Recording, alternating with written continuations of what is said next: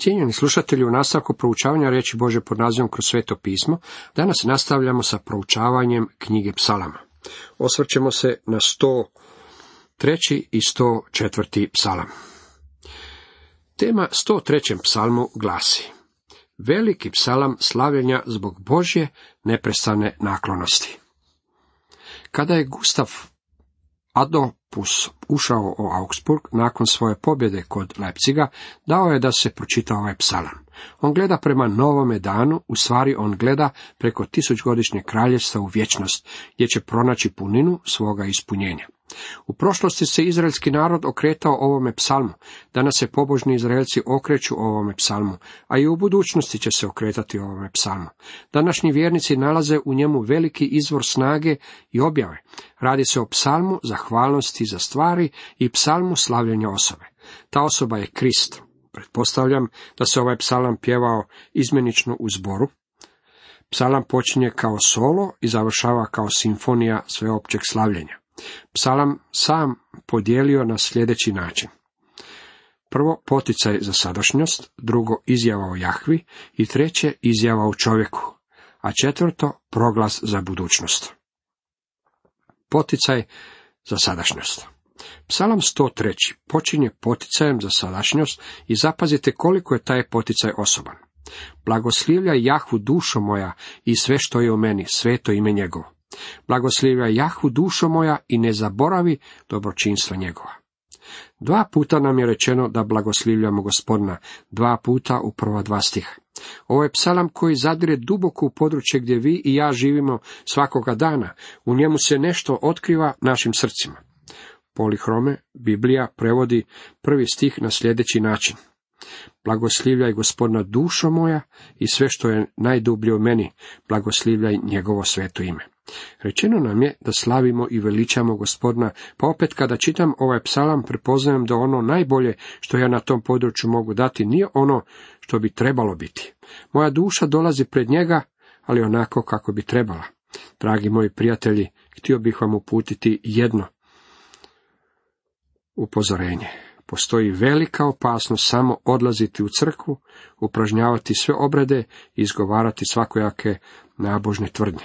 To je ono na što je Bog upozorio svoj narod u Izaiji 29.13, gdje čitamo Jahve reče, jer mi narod ovaj samo ustima pristupa i samo me usnama časti, a srce mu je daleko od mene i njegovo štovanje naučena ljudska uredba. To nije ništa drugo nego služba usnama. Nema podložnosti Božoj riječi i njegovim zahtjevima. Oni samo slijede ljudske uredbe. Vidimo to u judaizmu i na drugim mjestima. Gledaj kako je njihova religija mrtva. Znamo često puta kazat pojedinim vjerskim krugovima. Dragi moji prijatelji, koliko je mrtva vaša crkva i vaše osobno štovanje. O, kad bi barem moje slavljenje bilo čisto i kad bi dolazilo iz dubine moga srca. To je ono za čime čeznem i za čime bismo svi mi trebali čeznuti. U današnjoj crkvi postoji mnogo jednoličnog pjevanja i ritualizma. Lako je reći da liberalizam odbacuje sve velike doktrine iz Božje riječi, ali ako jednostavno odlazimo u crkvu i izgovaramo ove istine, jednako se može reći za nas, štuju me svojim usnama, ali im je srce daleko od mene. Ovaj psalam govori nam blagosilja Jahvu dušo moja i sve što je o meni sveto ime njegovo. Tijelo to ne može učiniti. Priznaću vam nešto. Ne iskazujem štovanje gospodino kako bih želio. Znate zašto? Ovo moje staro tijelo ne može se podići na takav nivo. Samo po svetome duhu vi i ja možemo iskazivati štovanje Bogu u duhu i istini. Nemojmo zaboraviti sva dobročinstva njegova. Bio je tako dobar prema nama koliko je to samo očito tijekom godina. Izjava o Jahvi. On ti otpušta sve grijehe tvoje, on isceljuje sve slabosti tvoje. Mišljenja sam da ovaj stih govori o razdoblju kraljevstva. Mnogo ljudi ne slaže se sa mnom u tome. Iskreno ću reći da se to odnosi na tjelesne kao i na duševne bolesti. Bog je vrlo jasno rekao što će učiniti u vrijeme kraljevstva. U Izaiji 33.24. redku piše I ni jedan građanin neće reći bolestan sam. Narodu što živi ondje, krivnja će se oprostiti. Rečeno mi je kako mnogi liječitelji po vjeri naglašavaju spasenje. Mislim da uopće ne naglašavaju spasenje. Umjesto toga spasenje stavljaju na kraj svojih službi poput kakve brodske kuhinje. Dragi moji prijatelji, ne može biti nikakvog izlječenja dok grijesi nisu oprošteni. Bolest je rezultat greha, a prije nego što može doći do izlječenja, prvo se mora riješiti pitanje greha. Krist je bio predan zbog naših prijestupa, uskrsnuo je zbog našeg opravdanja. Sve dok nismo opravdani po vjeri u Krista, ne može nam biti oprošteno. U prvoj Petrovoj 2.24, to je citat iz Izaije 53.5, čitamo On koji je sam u tijelu svome grijehe naše ponio na drvo, da mi, umrijevši grijesima, pravednosti živimo, on čijim ste se modricama izliječili. Izliječili smo se od čega? Izliječili smo se od grijeha, dragi moji prijatelji. To je ono što je najvažnije u svemu ovome.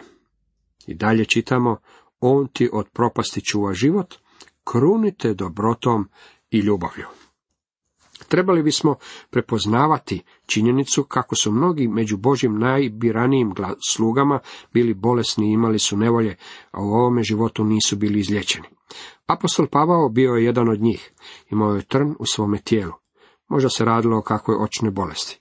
Ako se itko trebao pozivati na Božje izlječenje, čini mi se da je Pavao na to imao puno pravo. Fanny Crosby bila je slijepa do svoje smrti. John Milton bio je slijep. Što s tim ljudima? Imate li drskosti reći kako s tim ljudima nešto nije bilo u redu zbog toga što nisu bili izliječeni? Predivno je biti izliječen, ali to nije uvijek Boži plan. Zapamtite jednu stvar, neki od Božih najbiranijih slugu nikada nisu iskusili izlječenje. I dalje, život ti ispunja dobrima, ko orlu ti se mladost obnavlja. Neki dan dobro sam se zabavio kada sam na televiziji gledao program takozvani izlječiteljice po vjeri. U stvari bio sam šokiran jer njene slike koje sam vidio više su naličile kakvoj srednjoškolki. Ono što sam vidio na televiziji nije bila srednjoškolka, Bog joj nije obnovio mladost. To će se dogoditi tek u vrijeme tisućgodišnjeg kraljevstva. U stvari za mene je pripravljeno novo tijelo. Još ga nema, ali će jednog dana u budućnosti ono pripasti meni. Jahve čini pravedna djela i potlačenima vraća pravicu. Mojsiju objavi putove svoje, sinovima Izraelim djela svoje. Bog je obznanio svoje putove Mojsiju, ali je sve što su Izraelovi sinovi vidjeli bilo čudo.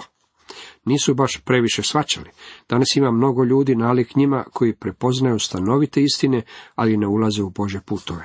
Kako je to važno. Milosrdan i milostiv je Jahve spor na sržbu i vrlo dobrostiv. Danas nam je više od svega potrebno Bože milosrđe. U nastavku izjava o čovjeku. Jarostan nije za vječna vremena, niti dovijeka plamti srđba njegova. Ne postupa s nama po grijesima našim, niti nam plaća po našim krivnjama. Dragi moji prijatelji, kada bi Bog sa nama postupao prema našim grijesima i prijestupima, nitko od nas ne bi se spasio. Jer kako je nebo visoko nad zemljom, dobrota je njegova s onima koji ga se boje.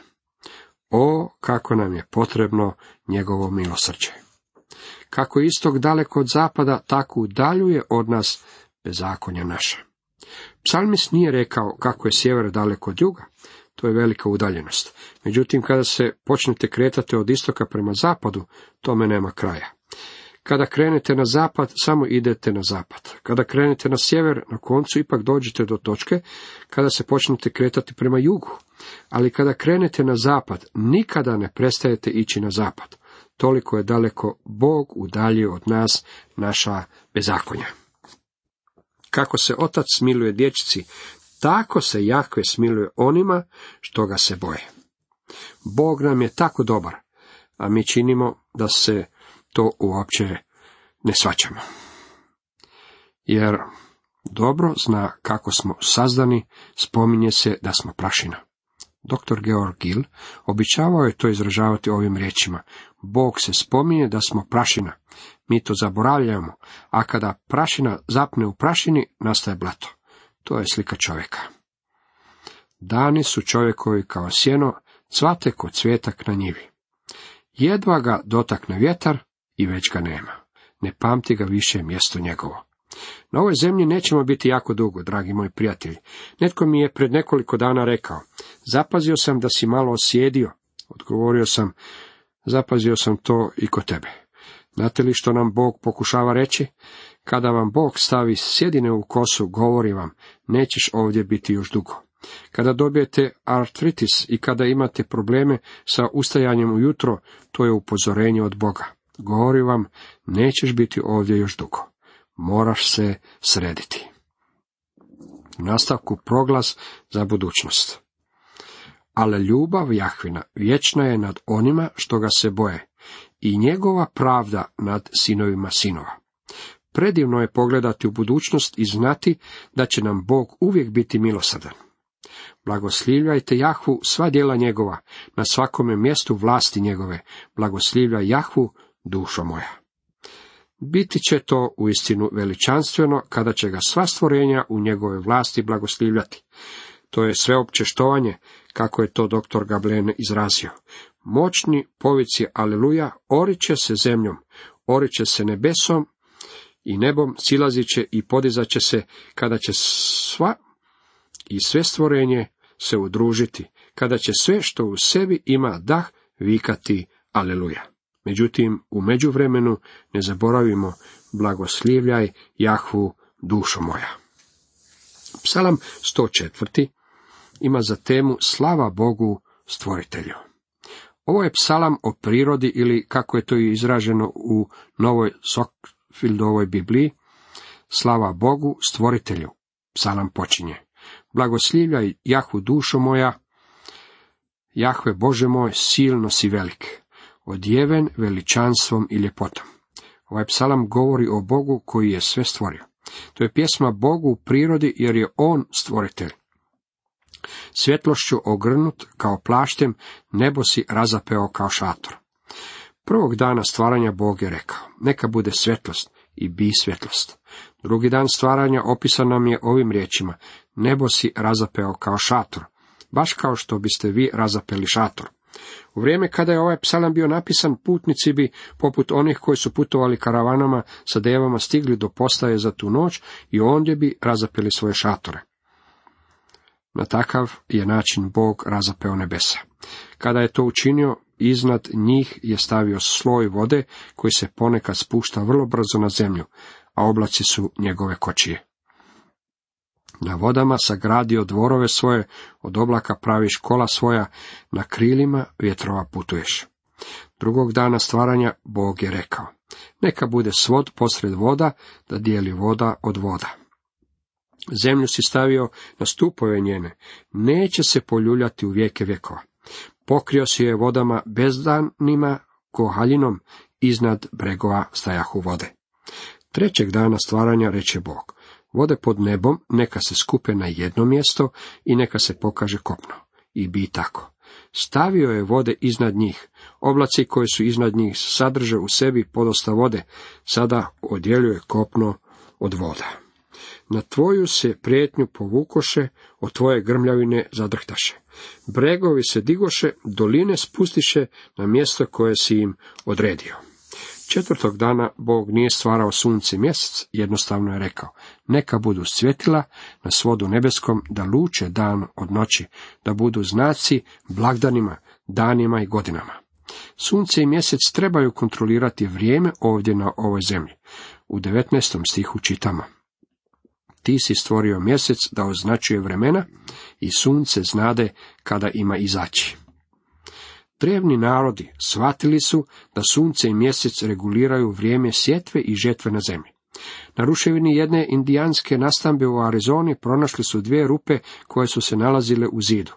Dugo vremena nitko nije mogao shvatiti zbog čega su se te dvije rupe nalazile na ondje. Na koncu su otkrili da kada možete pogledati kroz obje rupe i vidjeti mjesec, tada je vrijeme za sjetvu kukuruza. Bog nam je dao mjesec za određivanje vremena. On je tako rekao, sunce i mjesec gibaju se prema unaprijed utvrđenom rasporedu. Nemojte mi reći da živimo u besmislenom svemiru. Što je Bog stvorio petog dana, bio je to dan kada se pojavio životinski život. Eno mora, velika i široka, u njemu vrve gmazovi bez broja, životinje male i velike. Onu prolaze nemani, levijatan kojeg stvori da se igra u njemu. I reče Bog, nek povrvi vodom vrve živih stvorova. Sve je oživjelo živim stvorovima i oceani su bili prepuni. A što je s čovjekom? Pošalješ li dah svoj, opet nastaju i tako obnavljaš lice zemlje. Čovjek će sada biti stavljen na zemlju. Njegov dom u potpunosti je pripravljen za njegov dolazak. Neka dovijeka traje slava Jahvina, neka se raduje Jahve u djelima svojim. Kada je njegovo stvorenje bilo dovršeno, Boga je pogledao i vidio je da je sve dobro. On pogleda zemlju i ona se potrese. Dok takne bregove, oni se zadime. Pjevaću Jahvi dokle god živim, sviraću Bogu svome dokle god me bude. Čovjek se nalazi na zemlji. Stvoren kako bi proslavljao Boga. Bio je smješten na zemlju, a ima i svoju adresu, Edenski vrt, broj 1. Bilo mu milo pjevanje moje. Ja ću se radovati u Jahvi. Međutim, nek zločinsti sa zemlje nestanu i bezbožnika nek više ne bude. Blagoslivljaj Jahu dušo moja. Aleluja. Čovjek je sagrešio. I što će Bog učiniti? Uklonit će ga sa zemlje. Dragi moji prijatelji, ukoliko niste voljni obratiti se Kristu, uvjeravam vas u jednu stvar. Ova zemlja neće biti vaše stalno prebivalište. Bog će vas ukloniti na drugo mjesto i za vas je namijenio drugu adresu. Cijenjeni slušatelji, toliko za danas.